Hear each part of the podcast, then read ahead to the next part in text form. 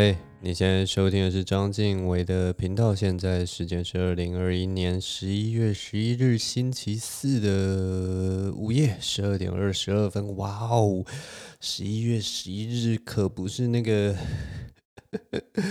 所有人最引颈期待的那个购物节吗？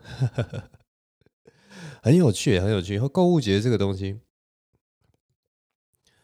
我我我就刚好就是之前又看在想，就是说为什么十一月十一号会变成购物节？然后原因为因为我记得好像前几年的时候，购物节这个东西，十一月十一号好像是光棍节嘛，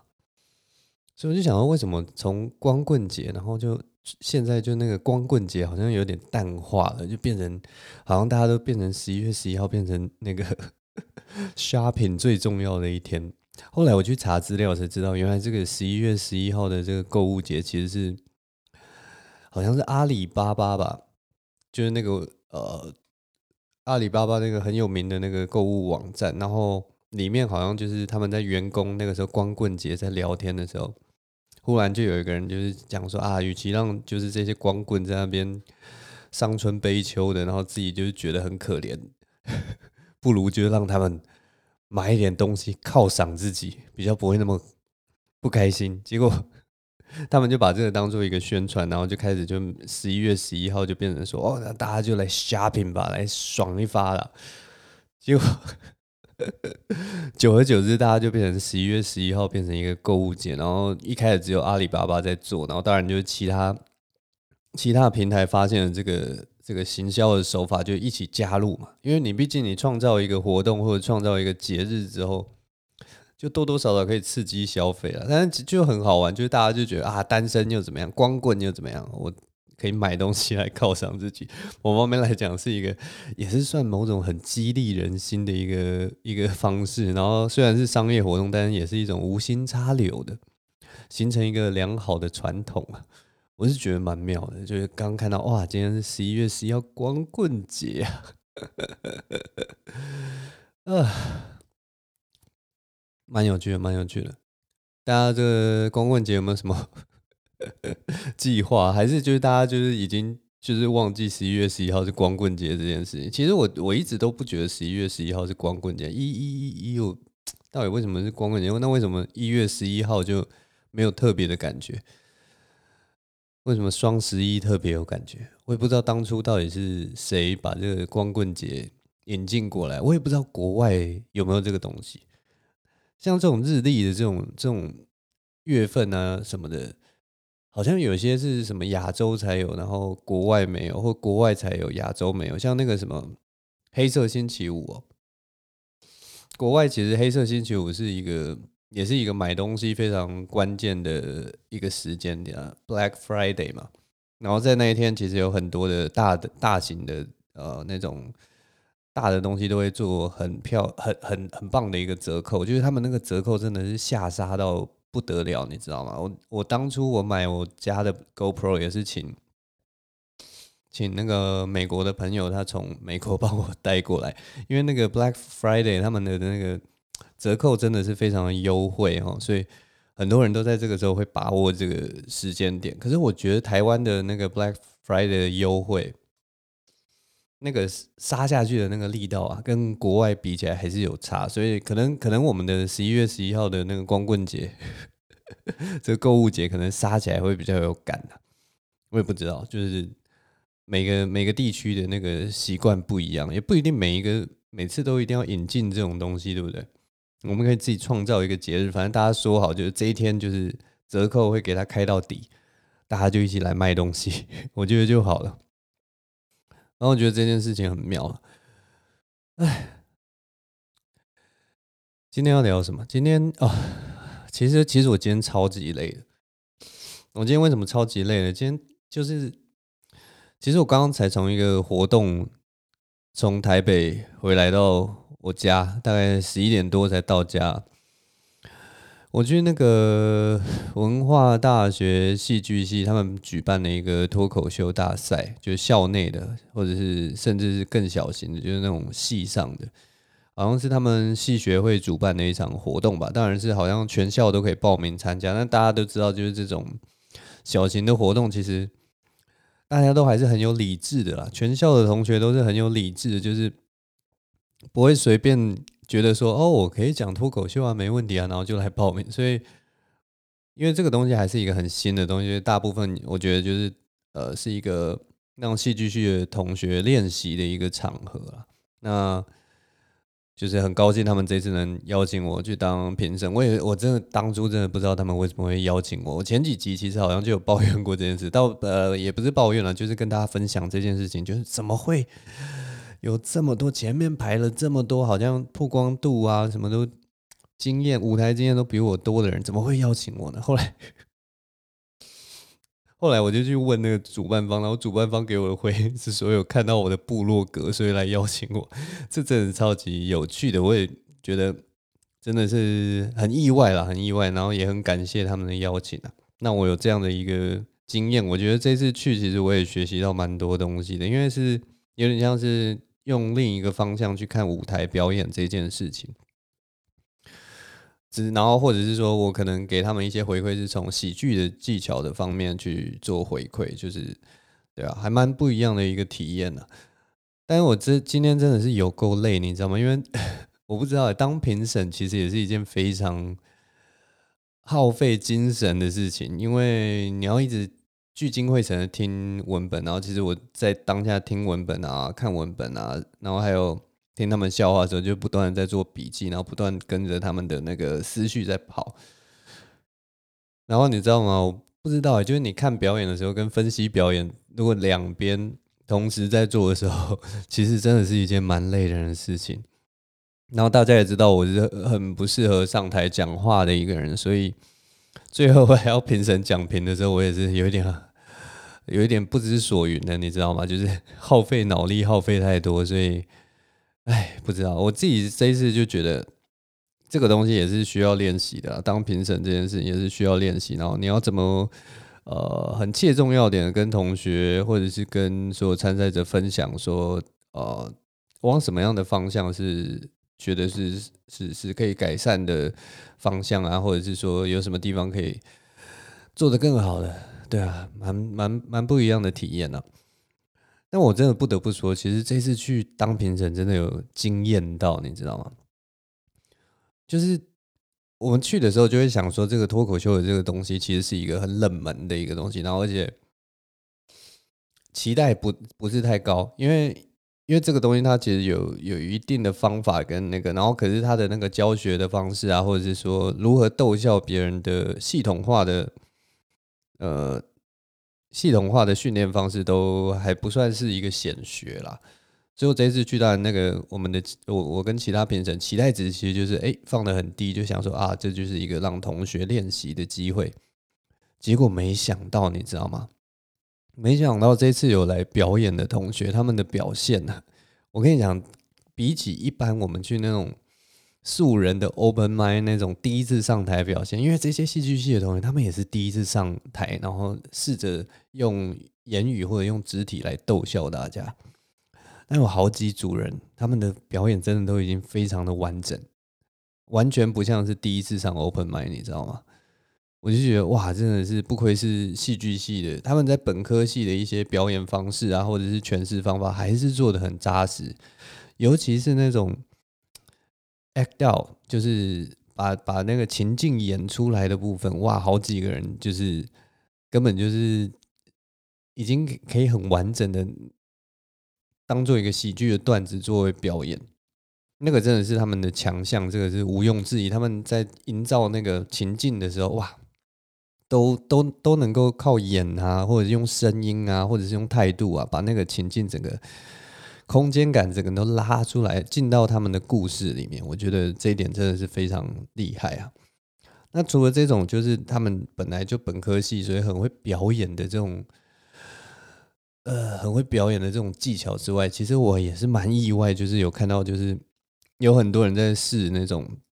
就是我们讲的什么捧杀了，就是先捧嘛，然后再杀，或者是说。先抑后扬，就是先贬低，然后后来再把它扬起来，就是有一些喜剧上的技巧，就是传统的技巧。然后当然也有很多人，他们很惊讶，就是有很多人用了那个误导的这一招，misdirection。哇，我真的是觉得说，哇，这些东西其实是虽然是在脱口秀的范围，可是没想到就是有些人，我我相信他们只是直觉在做这件事情，或者是说他们看了一些表演，然后觉得说，哎，原来是这样子可以逗笑大家，那他们就把它弄到他们的稿里面，弄到他们表演里面。那我们今天看到的这些表演，虽然说是我刚刚讲是很成熟的表演，但是某方面又带着这种，你知道吗？血淋淋的野性，你知道吗？就有点像是你在吃一个，就是已经成为一个料理的，成为一个可以端上桌的料理的时候，然后忽然有一盘那个血淋淋的肉块，上面还插着那个主厨的刀，然后就扔到你桌上，然后跟你说：“ 刚的好吃吗？来，我给你看什么叫做喜剧的生肉。”就是有这种感觉，不是说不好，而是说真的。就是意外，是一个很意外的那个情况，然后你会觉得说，哇，居然这种喜剧的生肉就这样直接搬上来，很很很生猛，很很厉害，很有活性，然后能量都很棒。我觉得就是从这些呃大学戏剧系的学生身上，有的时候会看到一些，我觉得我觉得是很棒的一些东西，就是他们会会用他们的方式去做诠释，然后再用一些。呃，没有那么熟练的喜剧技技巧，但是他们会把它想办法搬到他们的那一套里面，我觉得很棒，我觉得很棒，而且就是大家都有在尝试着做各种各样的不同的练习啦。不过，我觉得今天在整体的感觉上，我觉得最后其实还是觉得那个他们，因为其中一个评审是他们的指导老师。呃，叫徐艳玲，徐艳玲，徐艳玲，就是他是还蛮有名的演员。那呃，徐彦霖老师，我是在认识他，其实是在二零零八年的时候，我去看了他的一出戏哈。他那个时候演了一出戏叫做《给普拉斯》，那那个时候在我大四的时候吧，二零零八年，给了我蛮大的震撼，而且从那个戏里面，我其实看到很多，就是有点像挑战我对于戏剧的看法。那后来我也是。把它消化以后，我觉得我看戏剧的方式变得更呃视野更广阔。他那一次的表演就是有点像给我上了一课这样子。但我这一次就是很荣幸能够跟他当评审。但是 当我捧他的时候，他好像就是轻描大淡写的带过，可恶！而且最后居然没有跟他拍到照，我觉得真的是很可惜。但他又讲到一个，我觉得他真的。对于这种戏剧啊，甚至是喜剧，他其实真的有呃核心的核心的看法，真的是一针见血。因为他那个时候他就讲了一件很重要的事情，他在讲评的时候，因为前面就是我们这些小咖嘛，这些呃喜剧技术挂的人。我们这次有三个评审，一个就是我，然后一个是龙龙，龙龙就是那个呃民生担当嘛呵呵，就是有点像大咖代表，喜剧圈大咖代表，然后另一个就是他们指导老师。那一开始就是我们这些喜剧的呃喜在在在脱口秀这个领域有在做事的人，稍微讲一下技巧上面的东西啊，或者某些东西的定义啊，然后什么的，跟他们分享一些经验什么的。那最后当然是回到那个指导老师。那我觉得徐彦霖他他他做戏真的是从戏剧的角度去去看这件事情，然后那个角度虽然说是完全不一样的一个切入角度，但是他很快，我觉得真的是很佩服他，就是他可以很快就抓到一个表演的喜剧表演的内核。这个东西其实我在之前也有稍微讲过，从 open mind 的呃例子来讲。总之，他最后在讲评的时候，他就跟大家讲说，他之所以这次他是鼓励大家去做这样子的演出，然后他这次就是也希望大家可以试试看喜剧逗乐大家这一点，因为他觉得说，希望大家能够学到说，表演不是只只有说，呃，例如说悲剧独白啊，或者是让人哭、让人感动这一块。他说有一块就是当你在做喜剧的时候，大家不要忘记你是在取悦观众的。不要忘记，你是要在喜剧的表演上是想办法要逗笑大家的。然后他希望，呃，这是这是跟一般他们在做正戏的时候的方向其实是稍微有一点不一样的，因为那个目的性不大一样，所以他是希望说大家说，希望大家在表演上面不要忘记这一点，不要忘记说你是你的对象就是观众，然后你在做喜剧就是在取悦他们，这一点是绝对不能忘记。然后他最后的期许就是希望大家可以把今天学到的一些东西或一些经验放到他们平常在做戏剧上面，其实也是蛮有帮助。哇，我听到真的是觉得，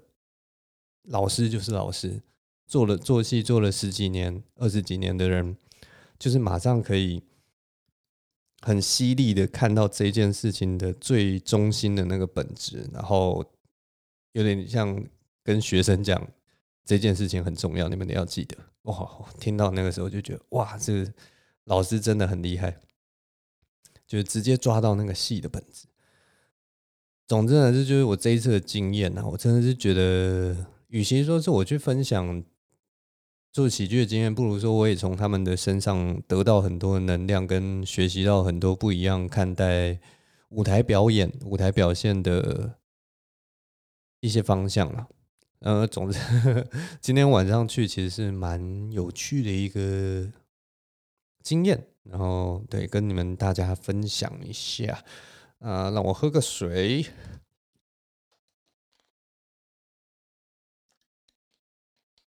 唉，所以我现在其实超累。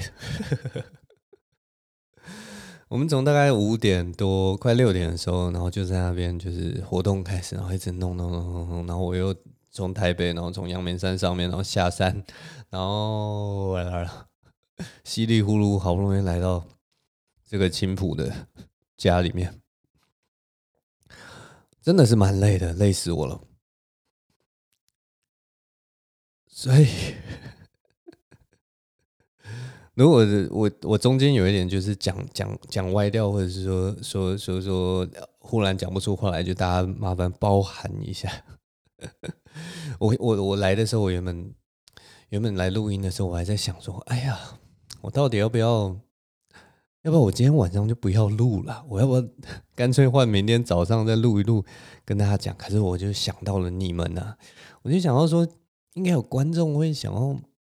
今天晚上就听到我讲吧？会不会有人就是哇，我等了一个礼拜，就是想要在今天晚上的时候听到静伟讲一些无聊的东西，让我伴着我入睡啊？所以我还是觉得说啊，还是跟大家分享一下这些这些事情。哦，其实其实这这周其实真的有准备一些，我觉得自己是觉得还蛮好笑的事情。然后可是就是去参加这个活动以后，就是啊，心里有蛮多的感慨的。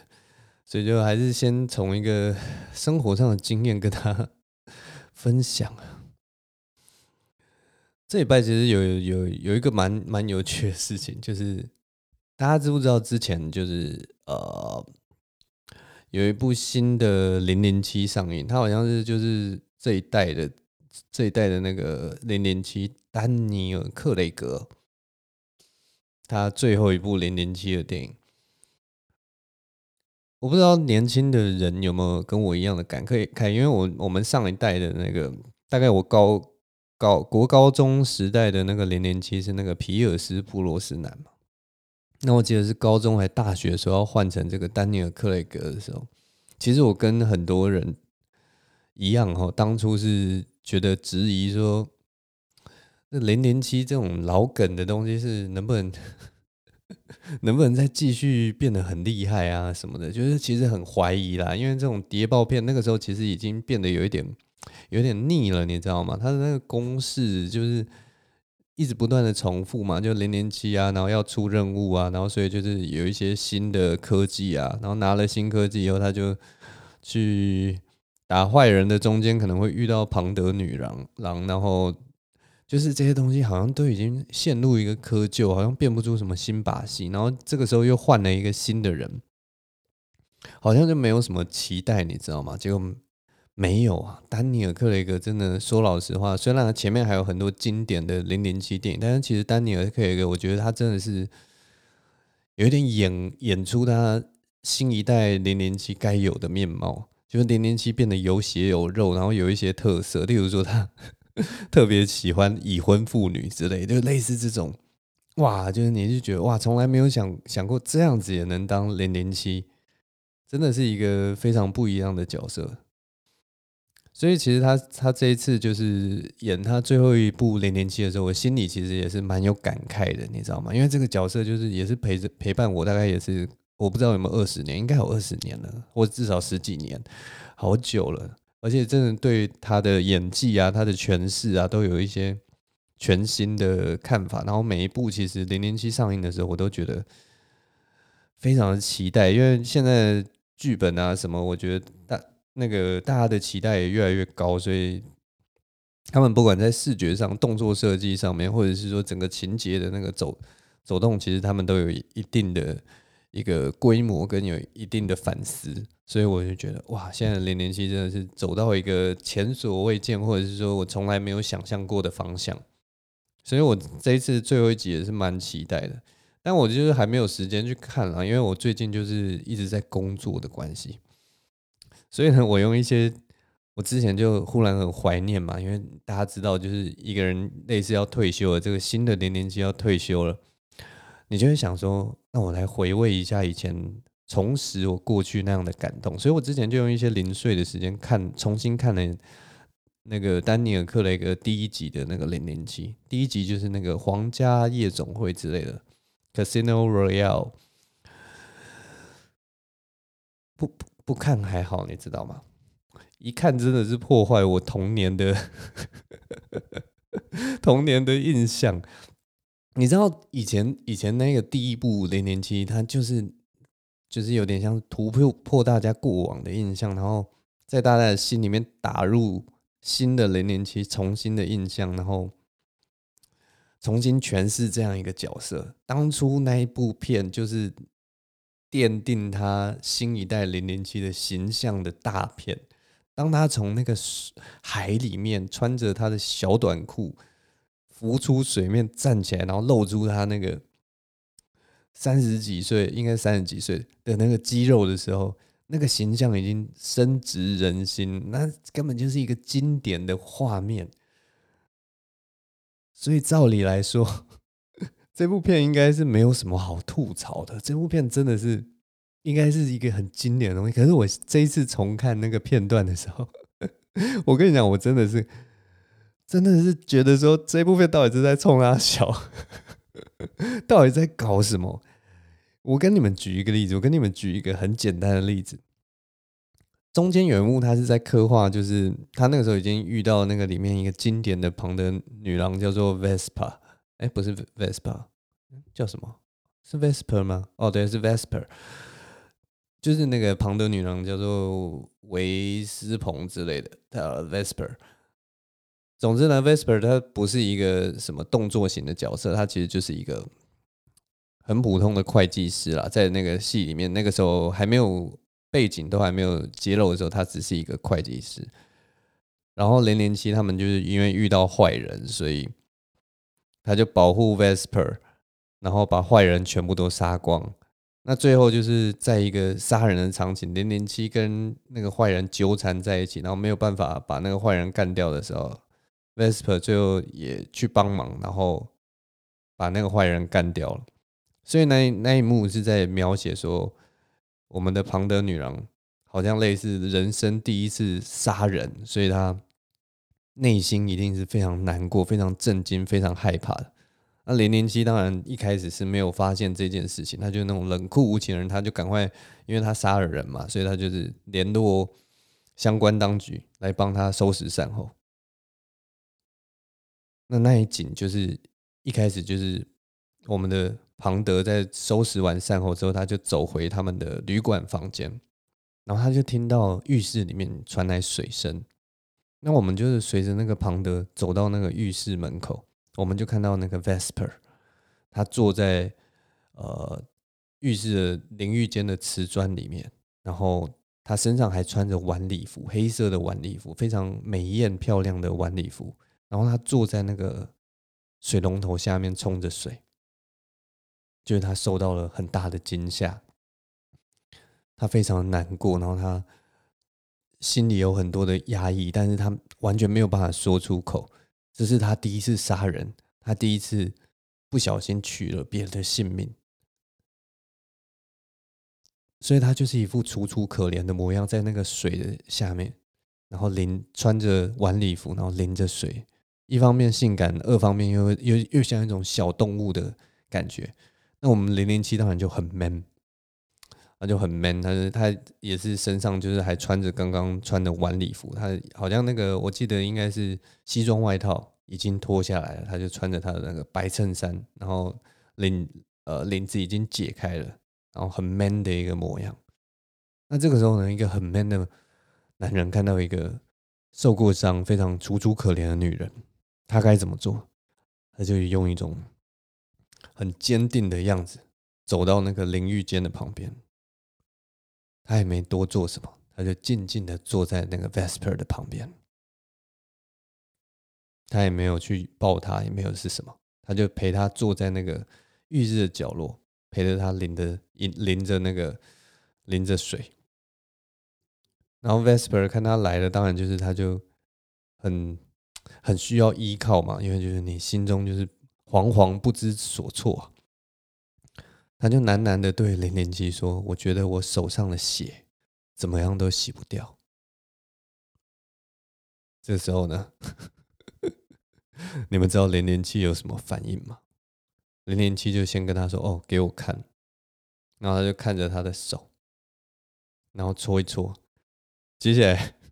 零零七就做了一个我完全想不到的事情，他就含他手指头。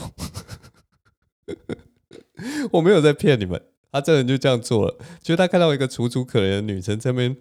淋着水，然后他先坐到她旁边，这一切都目前都还很正常。结果当那个女生跟他说：“我手上的血好像怎么都洗不掉”的时候，零零七说：“给我看。”然后他就把人家的手抓起来，然后含到他嘴里。光这一点就已经很荒谬了。喊完以后，零零七把手拿出来还给 Vesper。然后再跟他说一句：“你看，这样是不是好多了？”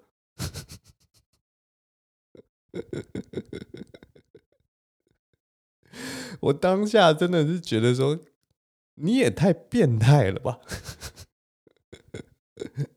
为什么我们当初看这部片的时候，完全不会觉得这个行为是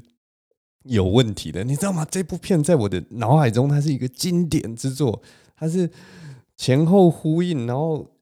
感情真挚的一部片。为什么当初我在看这一景的时候，我没有意识到 这个情况有多么的变态？你能够想象把零零七换成别的人做这件事情？假设说是很变态的，我也不知道东区德或什么的，然后他坐到坐到女主角旁边，然后把她的手 含到她嘴里，我觉得超级变态，超级变态。接下来其实还有继续，你知道吗？荒谬的点还不到这边结束。这个时候呢，Vesper 手指头被含了嘛，但是他感觉就是哦，好像有得到安慰了。但他接下来就是身体那个语言就告诉大家说，他开始觉得冷了，就有点像是慢慢回神的发现说，我一直在那个淋浴间淋着那个水会冷。那零零七这个时候也很 man。但是他做了一件也是让我笑了好久的事情，他就问 Vesper 说：“你会冷吗？”然后 Vesper 就点点头，靠到零零七怀里。那零零七这个时候，你知道男女主角当然就是有一个很自然的动作，零零七当然就是伸出他的手背，一手把那个呃 Vesper 搂进他的怀中嘛。这是很正常的事情，对不对？这是完全符合剧情会做的事情，就是一个人女生冷，然后就男生想说好，那就让你靠到我的怀里面，这样比较温暖。但是最好笑的就是说，他在做这个动作之前，他在他的右手伸出来要搂住 Vesper 之前，他先去调了那个，他先去调了莲蓬头的呃水龙头的那个 开关。他把热水 调大了，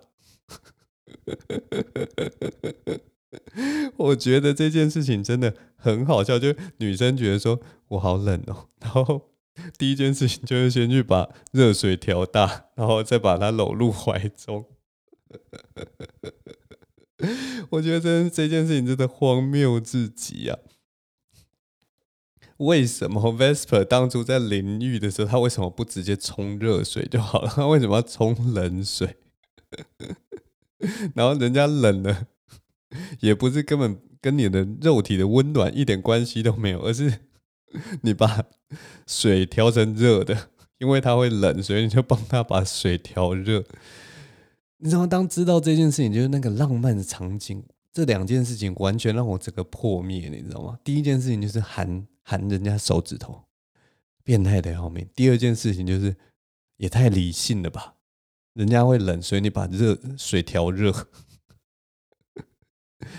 我看完那一幕，我就觉得哇塞，这部最经典的《零零七》这个里程碑之作。怎么会有这么荒谬的场景？我觉得很有趣啊！真的，真的觉得哇，小时候真的是 完全没有注意到这件事情，真的是很好笑的一件，很好玩，真的很好玩。因为这些这这些这种影视作品或什么，有的时候真的是就是一个假 K B 的啦。他只要那个气氛到了，我跟你讲。就是很多很多人如果没有那个理性的去分析的话，你很容易就是哇，享受在他们那个两人的那个两人情感的那个挣扎或者交织的那个气氛里面，所以你就完全可以不不理性的去看那样子一个场景，然后还觉得很浪漫。但是就是事隔多年，我现在已经可以用理性的角度看待的时候，就出现了多种破绽。一再再的就证明说，电影这件事情，有的时候真的是蛮有趣的啦。它不是不是不是说一说一说一说就是一，说二就是二，这么绝对啊。唉，好，我再喝个水，休息一下。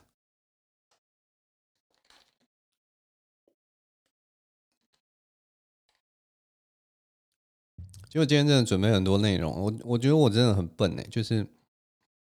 我真的是到今天下午，然后去参去去当评审的时候，我才想到说，哇，我当完评审之后还要来录这个 podcast，一定会累爆。我觉得我这种时间管理或时间安排上真的超笨。我下午才发现这件事情，可是其实当我当初收到受邀请的时候，其实应该就要想到这件事情，就是说啊，我礼拜三可能就是要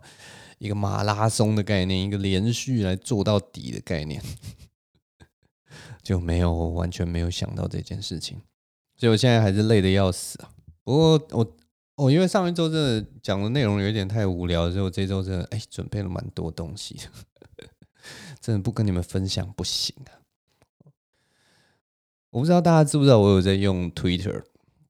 就我用 Twitter 就是写一些我觉得还蛮有趣的那个想法啦，反正那个东西就有点像是一个小树洞一样。我也不是多产的一个笑话写手，所以就是偶尔把一些有趣的东西，然后诶，我觉得这样这样讲起来，或者可以跟大家分享的东西，我就会写在 Twitter 上面。那 Twitter 我觉得真的是一个蛮不一样的一个场域，然后它跟 Facebook 啊或者跟 IG。的使用方法都不一样，那那边也有很多就是外国的资讯。不过我自己是很少这样 Twitter，因为哦，社群媒体的太多，真的是很累。所以我主要就是把那边当一个写作的空间呐，就在网络上随便丢个丢几个 one liner 或者一些想法上去。但有些东西也许可以发展成呃段子这样子，然后有些可能就是先放在那边，反正就是我觉得蛮有趣的，跟大家分享，不见得好笑，但是 就一些。呃，注意到的一些事情。那我因为我推特上面还是有有追踪一些人呐、啊，然后他们其实也会提供我一些养分什么的，所以我偶尔会看到一些真的很好笑的推文。像我上次就看到一个，我觉得网络上真的是有很多 乱七八糟的东西。我上次就看到一个很有趣的推文，它是跟刻板印象有关，是跟俄国人的刻板印象有关。像讲到俄国人，大家的那个脑中的几个想法到底是什么？就是比较有名的网络梗，就是他们是战斗民族嘛，就是充满野性嘛。那除此之外，大家对于俄国人有什么样的印象？其实像如果是我的话，我就会想到他们的那个文化的底蕴非常的强哈，例如说，呃，他们的文学，文学是那种大部头很厚的，什么《战争与和平》啊，什么杜斯托耶夫斯基啊，那种很厚的那种大部头史诗级的作品。然后，另外我另一个想象就是他们的音乐，就是古典乐，他们的古典乐啊，或者是芭蕾舞啊，好像都是蛮有名的。呃，一些创作什么的，我大概就是对俄，我真的对俄国没有什么太多的印象了。我还有还还有听过一些，就是例如说我同学去俄国玩的时候，然后好像俄国人忽然看他很不爽，然后在地铁站把他的 手上的相机打落在地上。类似诸如此类，就是战斗民族的那种印象，所以其实反正我对俄国的了解非常的非常不多了。其实我觉得他们应该也是很有趣的一个民族，也是一个文化底蕴非常深沉的民族。但是啊，真的很抱歉，就是我对他们的印象真的不多。那我当然也不会完全相信，就是那种大美国宣传的，不管是电影啊，或影视啊，或者是笑话里面，就是所呈现出来的某些俄国人的刻板印象了。当然这种东西就是，但没办法，我对他们了解就是什么爱喝 Vodka 啊，什么 这些很烂的东西。总之这些都不是重点。我那天就听到，呃，我那天就看到一个 Twitter 推文很好玩，他好像去不知道在哪里坐计程车，然后那个计程车司机是俄国人。所以他们就开始闲聊了，你知道吗？他们就开始闲聊，闲聊一些关于俄国的事情。然后那个时候刚好那个司机他的那个他的 radio，他的车上的广播还是什么，在播着那个俄国的摇滚乐。那那个乘客就跟他的司机闲聊，那司机聊一聊就说：“哎，听说亚洲人对于俄国音乐的印象啊，都是那个 Vitas。”我不知道大家还知不知道 Vita，Vitas 就是那个有一个俄国的假音，哎，应该算假音吗？反正就是一个很厉害的唱歌的，他就是可以发出海豚音这样子，就是那个噔噔噔噔噔噔噔噔噔噔噔噔噔噔噔之类的，就是我不知道大家有没有听过，反正就是一个很厉害。如果大家去打 V-I-T-A-S，现在也是还是查得到。那个时候就是。在有点像变成一个迷音，然后变成一个大家都很喜欢的一个东西，然后好像卢广仲也有就是 唱过 Vitas 的东西，所以他就红极一时，他就一个有点类似全球现象的东西。所以那个司机说，听说亚洲人对俄国音乐的印象就是 Vitas。我听到这句话的时候，真的很有共感，因为我就觉得说，哎，真的哎，我上一个知道的俄国音乐家是。是柴可夫斯基，然后中间就是一片空白，然后接下来我就哦，对，俄国人还有一个 Vitas，大概就是这样，我就中间完全都不知道，你知道吗？这种这种感觉就像是呃嗯、呃，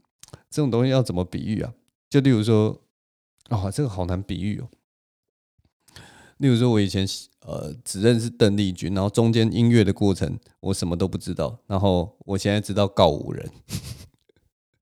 我乱比喻的，我也不知道我在讲什么。反正就是重重点，就是中间有一段是空白的，然后而且柴可夫斯基到 Vitas 中间的空白真的是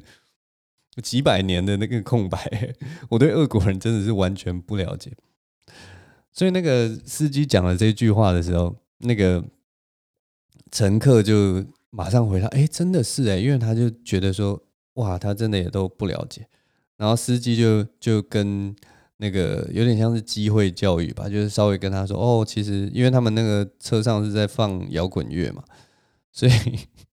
那个司机就说没有啦。其实俄国人的音乐啊，不只是像 Vitas 那样，而且俄国的摇滚乐也非常的不错。因为那个时候刚好 Radio 他的那个车上的广播在放摇滚乐，他就跟他说，像这首歌，这首摇滚音乐，他就是在讲说。一个死刑犯为了死前回家探望老妈，所以 他从那个监狱里面越狱，越狱之后呢，他在森林中漫步，为了要回家，所以他跟野狼搏斗的故事，我觉得超好笑，因为他讲出这句话，他反而去印证了另一个对俄国人的刻板印象，就是战斗民族。为了回家看老妈，然后逃狱，然后在森林里跟野狼搏斗，然后它是一首摇滚乐。我觉得光这个主题就真的是让我笑死了。呃，我觉得 Twitter 真的是有很多这种。因为有各式各样的人，然后各式各样的人就有各式各样的呃经验跟大家分享。然后哇，我听到这个真的是觉得很好笑。推特上还有另一个故事，我也想要跟大家分享。这个故事就是它有一个转折，然后它有一个逻辑的概念在里面。我不知道我讲的好不好，因为我我已经开始就是有一点有一点懵，有一点头昏了。嗯，反正我也努力。推特上还有另一个故事，他这一次是跟。一个家族的那个历史有关，然后这个家族就是因为某个关系，他们总共验了四次的验了四次的血，然后鉴定那个血缘关系，最后才有一个真相大白，就是这样子的一个故事。那很好玩，我现在就来跟大家分享。一开始是那个爷爷啊，爷爷他。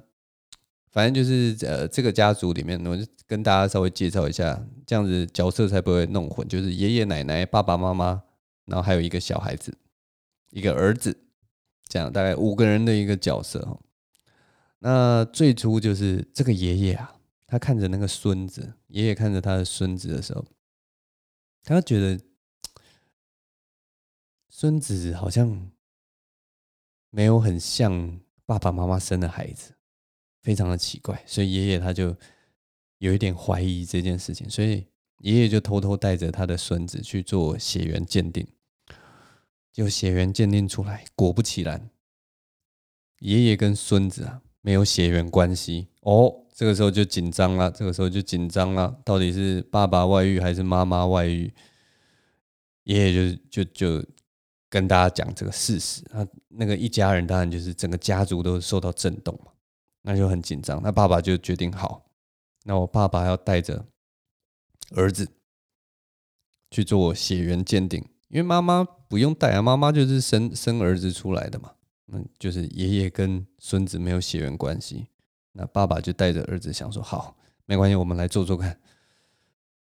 结果没想到，你知道吗？爸爸带着儿子去做血缘鉴定的时候，发现，哎，爸爸跟儿子有血缘关系，那这个时候就。逻辑上来讲，就是一个很奇怪的一件事情。哎，所以爷爷跟爸爸没有血缘关系，这是怎么回事？他们第一个想法就是说，因为他们已经相处了一辈子，照理来讲没有这个什么大问题嘛。所以爷爷跟爸爸没有血缘关系，他们第一个想的是说，医院当初会不会是报错了？就是也许报到别的婴儿，所以爷爷跟爸爸就养了一辈子，才发现两人没有血缘关系。结果他们不查还好，他们去医院一查，发现医院那个时候在那个时间点，在那个育婴房里面，除了爸爸之外，另一个婴儿是妈妈的哥哥。哇，也太巧了吧！这个时候家族这些人就急了，你知道吗？哇塞，天哪！如果另一个婴儿是妈妈的哥哥的话。会不会今天的爸爸妈妈是近亲？会不会妈妈真的嫁给了他的哥哥？哇，大家就很紧张。所以那个爸爸就带着妈妈两个人，抱着忐忑的心，又去做了一次鉴鉴定。结果幸好没有近亲乱伦的问题，爸爸不是妈妈的哥哥，他们没有血缘关系，所以爸爸妈妈。没有问题，他们结婚是完全正常的一件事情。那这个时候就很奇怪啊，就是怎么想逻辑都有问题嘛，对不对？所以最后做了一件很有趣的事情，就是奶奶，我不知道为什么，但是奶奶后来还是跟爸爸再去做了一次亲子鉴定，就是要确认说爸爸应该不是报错这件事情。结果他们奶奶跟爸爸去做亲子鉴定的时候，就发现哦，对，是奶奶亲生的，没错。所以奶奶跟爸爸是有血缘关系的。这时候大家我知道就已经跟不上了，因为有太多次的亲子鉴定跟血缘关系。呃，所以我跟帮大家处理一下，爷爷跟爸爸没有血缘关系，爸爸跟儿子有血缘关系，爸爸跟妈妈没有血缘关系，奶奶跟爸爸也有血缘关系。所以最后的结论是什么？你们知道吗？结论就是爷爷戴了绿帽，奶奶不知道是跟哪一个野男人生下爸爸的，这真的是超绿的一个故事。而且一开始是爷爷觉得起疑心，说这个孙子怎么长得跟我们家都长得不怎么像啊？结果没想到现在爷爷变成这整个家族的局外人了。爸爸也不是他儿子，孙子也不是他的血缘关系，他这辈子根本没有小孩啊，是奶奶不知道 跟谁外遇了。我觉得这件事情真的是一个峰回路转，我觉得超级精彩的一个故事，而且我觉得这中间这这这个家族做了四次。检查血缘的这个过程一定是逻辑有问题，应该可以用更简单的方法就可以得出这个结论，你知道吗？绕了好大一圈，最后才得出哦，原来爷爷好像从头到尾都没有人怀疑说会不会爸爸根本不是爷爷亲生的这件事情，还想说是报错了，结果不是，根本不是报错，怎么没有一开始就想到说 爸爸不是爷爷亲生的？总之，我觉得网络上这种东西真的就是有好多事情，真的很有趣，真的是无奇不有啊！而且现实生活中有些故事讲出来，我跟你讲，我像这种我们，我觉得有些作家能够掰得出来，把真的掰不过现实生活发生的事情，你知道吗？我记得那个时候有一个很有名的。加拿大作家，一个女作家吧，就是《使女的故事》的那个作者，我不知道我之前有没有讲过了。《使女的故事》，呃，如果大家不知道，可以去查一下，它就是一个加拿大的作家，很有名的一个作家的作品。他那个时候有说一句话，就是因为《使女的故事》非常的奇葩，你知道吗？就是说里面的压迫啊，或者是里面各式各样的借由宗教的名义所做的一些。奇怪的举措啊，或者是借信仰的事情，有一些，或者是有一些封建的概念在里面。大家看到这个故事的时候，很多人都会觉得说：“哇，这这这怎么想得出来？为什么这个作家想象力这么丰富，可以想得出这样的情节？”但很有趣，他有一次在做访问的时候，那个作者他就跟访问者说：“其实他在创作的时候都是有根据的。”他的使女的故事里面所有的情节都是在历史书上有的，他只是把它拿过来，把那个情节拿进他的小说里面，然后有点像镶嵌跟拼贴到他的故事里面的概念。所以他就说，这些事情其实你乍听下你会觉得说，哇，这世界上怎么会有这样的事情？但是这些都是在历史上。可能在十六世纪、十七世纪真实发生过的压迫的事件，不管是对女性的不尊重，或者是权力关系，或者是利用宗教的名义做出一些曲解的事情，这些就是在历史上曾经发生过的事情。所以不要再说我的脑袋多厉害，我多会虚构东西，不是，这些是改编自真实事件的情境。哇，我当时听到也是感到非常的震撼。就觉得现实生活真的，人类会做出来的一些鸟事啊，人类会做出一些残忍的事情，或者是愚笨的事情，有的时候真的是你想象都想象不到，你知道吗？我有时候真的是觉得，哇，这世界真的是无奇不有。我之前有也有被一些网络上奇怪的影片逗乐，你知道吗？就是像好像有一个有一个 YouTuber 吧。他把那个他用自己家里的猫，然后去合成到，例如说《侏罗纪公园》，他把它合成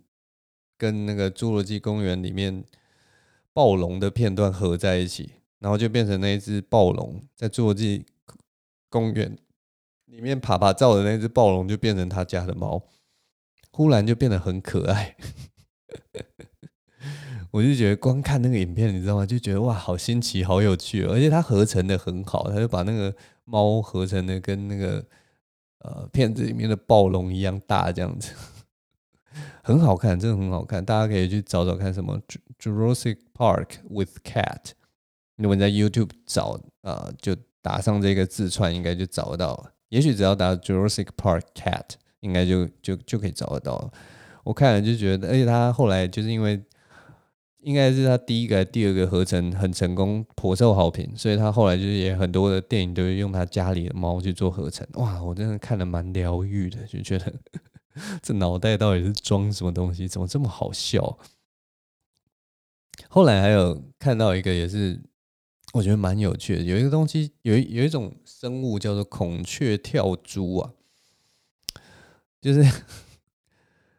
它是会跳求偶舞的一种蜘蛛，然后好像那些蜘蛛都是主要是在澳洲，然后好可爱，真的好可爱，你就会看到它们。这样左右摆动，然后还会扭它的屁股，然后他们的那个，它为什么会叫孔雀跳蛛？就是因为它要求偶的时候，它如果看到母蜘蛛的话，它会把它的屁股翘起来，然后开始摆动，开始摇摆，然后会用一个非常逗趣的样子，好像吸引他的注意的感觉，在那边跳舞。哎，他们就一生可能就很卖力在那边跳舞，因为你知道为什么吗？如果他不卖力跳舞，他如果的母蜘蛛生气或者跳得不够好的话，母蜘蛛会直接把雄蜘蛛吃掉，非常非常残忍的一件事情，非常现实的一件事情。所以每一只雄蜘蛛在看到母蜘蛛都会很努力的在那边跳舞，我觉得很好玩。我觉得真的这个世界上无奇不有，而且就是大家分享的事情也真的太多了。所以呢，我也不知道要讲所以什么，我就觉得这这礼拜看了很多很新奇的东西，然后弄了很多很有趣的经验呐。总之就是大概就这样了。啊啊，好了，就这样随便聊一聊，好像也是聊了五十几分钟。其实我今天不应该聊这么久的，因为 就觉得这个